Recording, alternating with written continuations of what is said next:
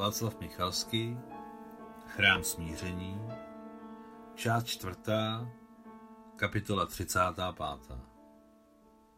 Bubnoval nekonečný déšť a foukal pronikavý vítr od moře, ale za to za blízkajícími se okny byla uvnitř vily pohoda.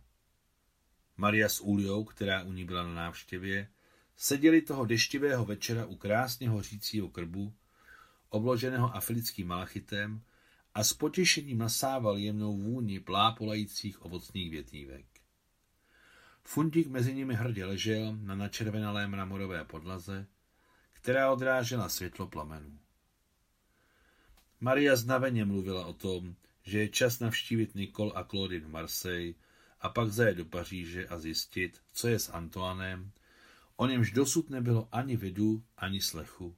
Kde je a co je s ním? Srdce říká, že je živ a zdráv, ale důkazy nejsou žádné. A z toho má občas smrtelnou úzkost. Naštěstí má Jabal Kebir, má důležitou práci rychle dovzdělat naše chlapce a zabývat se zařizováním jejich životů. Každý má různou úroveň přípravy a proto je bylo potřeba rozdělit na 4 skupiny. Naštěstí je má kdo učit. Učitelů je dost na všechny disciplíny, všichni ještě patří mezi ty, kteří přijeli kdysi do Bizerty ze Sevastopolu. Jak se asi naše první skupina dostala do Gabonu? Brzy se vrátili k tuareští průvodci.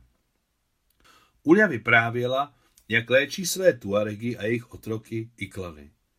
Říkala, že koupila do kmene 6 šicích strojů, hromady látek, jehly, nítěk, noflíky, volánky, stužky a další podobné věci. Několik žen naučila šít na stroji, jak řekla, moje děvčata jsou nejvíc módní po celé Sahaře. Jak moc bych chtěla dítě, ale zatím jí ho Bůh nedopřál.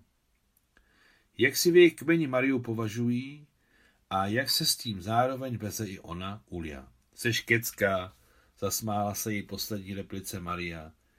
I tebe je za co si vážit a milovat bez mé falešné svatosti. Hej, poslyš, a jak se má náš Tuareg Kolja? Skvěle, mluví tuaregsky bez přízvuku a u děvčat je na ostrhání. No to je pochopitelné, že bez akcentu, vždyť pochází z muzikální rodiny, má ideální sluch. Takovému člověku se učí jazyk lehce. Nežárlí na něj tvoji muži, neuráží ho? No to určitě ne. Podle našich zákonů libovolná nezadaná žena si sama může vybrat svého nápadníka, to je jen její záležitost a nikoliv mužská. Řekla vášnivě Ulia, které se očividně líbily tuaregské zvyky. Tuareg Kolja byl jeden ze 2 nemluvů, které Maria přivezla z Marseille již při první plavbě. Vyšlo najevo, že je téměř Ulin krajan, původem ze sousedního městečka, a jak jen to zmínil, když se seznamoval s Uliou, která se již v dubnu přijela podívat na ty svoje, pozvala ho na návštěvu a odvezla sebou. Od té doby se do Jabal Kebiru nevrátil a ani to neměl v úmyslu. Zjistil, že mu svobodný život Tuaregů vyhovuje. Za války, před zajetím, byl Nikolaj střelcem radistou na dálkovém bombardéru, ale před válkou žil v Pskově a zakončil hudební školu v oboru hry na klasické housle. Měl výborný sluch a bleskovou paměť, takže během pobytu v německém zajetí se naučil trochu německy a poté, co si trochu zapartizánštil ve francouzských maky, francouzsky. A skoro bych zapomněla. Maria se zvedla z křesla a v tichosti šla po schodech do prvního patra a Funtík běžel hned za ní. Vrátili se s protáhlým černým koženým futrálem. Maria otevřela před Uliou futrál a světla plamenů zahrála na lakovaném povrchu houslí. Předej jako dárek ode mne. Nechť poušť uslyší něco Čajkovského. Tak to si nechám líbit, jo, sestřičko, nadchla se Ulia. Moc ti děkuji, Kolja bude rád, ani nevíš jak. Tak teď to všichni naši uslyší. Pod slovem naši měla na mysli Tuaregi. Již dávno a napořád patřila mezi ně. Ale Němci zdrhají, řekla Maria, sedající do křesla u krbu.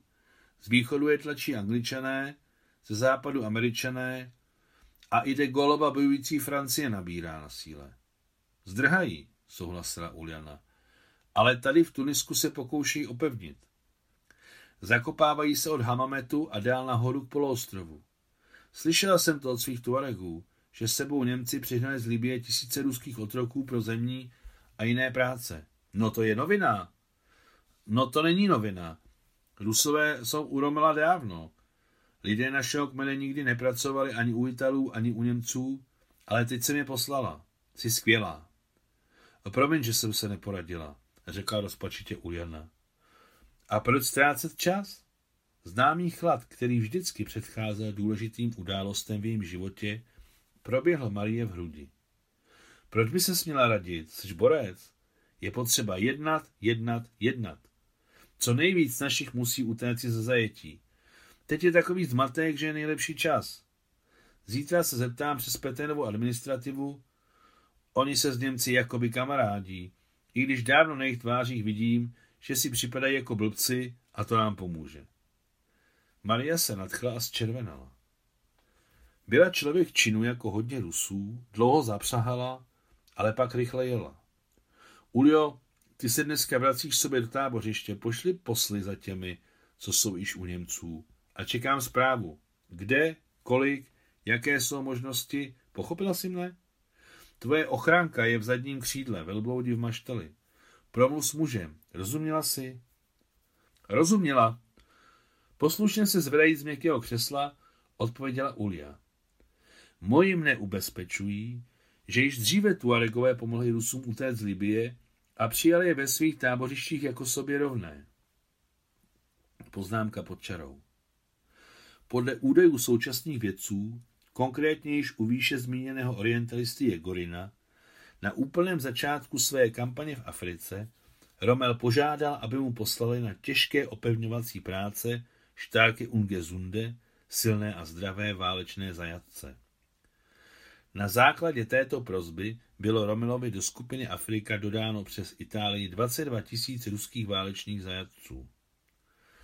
Rommelovi ruští otroci nejen postavili opevnění, přetahovali po písku techniku, ale i zaminovávali nejvíce zranitelná místa fronty. Rusové žili v jámách, které byly chráněny proti dešti celtovinou. Mělo se za to, že v poušti není kam utéct. Proto batalion SS, který nejen střežil válečné zajatce, ale i operoval v týlu Rommelova vojenského uskupení, je chránil docela ledabyle. Hlavní síly a naděje SSáků se soustředili na získávání pokladů v oázách, jednoduše řečeno rabování, na lov tuniských židů a podobné hrdinské činy. Jen na zemní práce nahnali více než 1,5 tisíce židů, kteří byli posléze zničeni. O tom veskrze podrobně a přesvědčivě vypráví v současných, premiéra 2007, dokumentárních filmech Rommels Krieg a Rommels Schatz, Rommelova válka, Rommelův poklad, německých filmařů Jörga Müllera a Žána Christofa Karona. Osud Rommelových ruských otroků byl následující. Přibližně třetina jich zahynula z důvodu německých podmínek, ve kterých žili, příliš těžké práce, bití, podvýživy a dehydratace. Další třetina dobrovolně přešla na stranu Angličanů, poté byli v podstatě násilně odvlečeni Angličany po moři do Novorossijsku a tam sovětskými trestními orgány do trestních batalionů nebo na Kolymu. Průměrně 7 000 Rusů v širokém smyslu tohoto slova, byli mezi nimi zajatci různých národů SSSR, zběhlo a našli azyl na Sahaře, v tuarežských tábořištích, rozmístěných po poušti na stovkách kilometrů. Zasvěcení vědí, že Tuaregové se od počátku chovali k Rommelovým ruským otrokům s výjimečnými sympatiemi. Dávali jim vodu, krmili je, léčili místními lektvary, riskujíce vlastní život, pomáhali jim utíkat. Tuaregové jsou tvrdý národ a zůstane záhadou, v čem je příčina jejich blízkého vztahu k Rusům. A mezi nimi nejsou vzácností modroocí a zrzaví. No a co? V čem je ta příčina? Možná proto, že Mariu Alexandrovnu kdysi prohlásili za svatou? Možná byli dobře informováni o ruské cerevně jednoho z jejich kmenů Uljaně?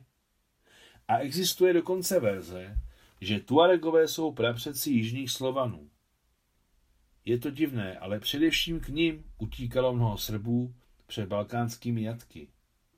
Tuaregové jsou jediní, kdo si za 1400 let arabské nadvlády uchránil v čistotě nejen národní zvyky, jazyk, ale i své unikátní písemnictví Tifinach.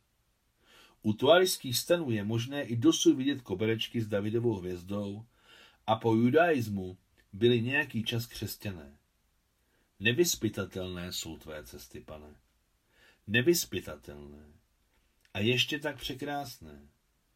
Orientalista AZ Jegorin, který se vážně zabýval tématem Rommelových ruských otroků, se setkal s těmi, kteří po Sahaře prošli trestními bataliony nebo Kolymou.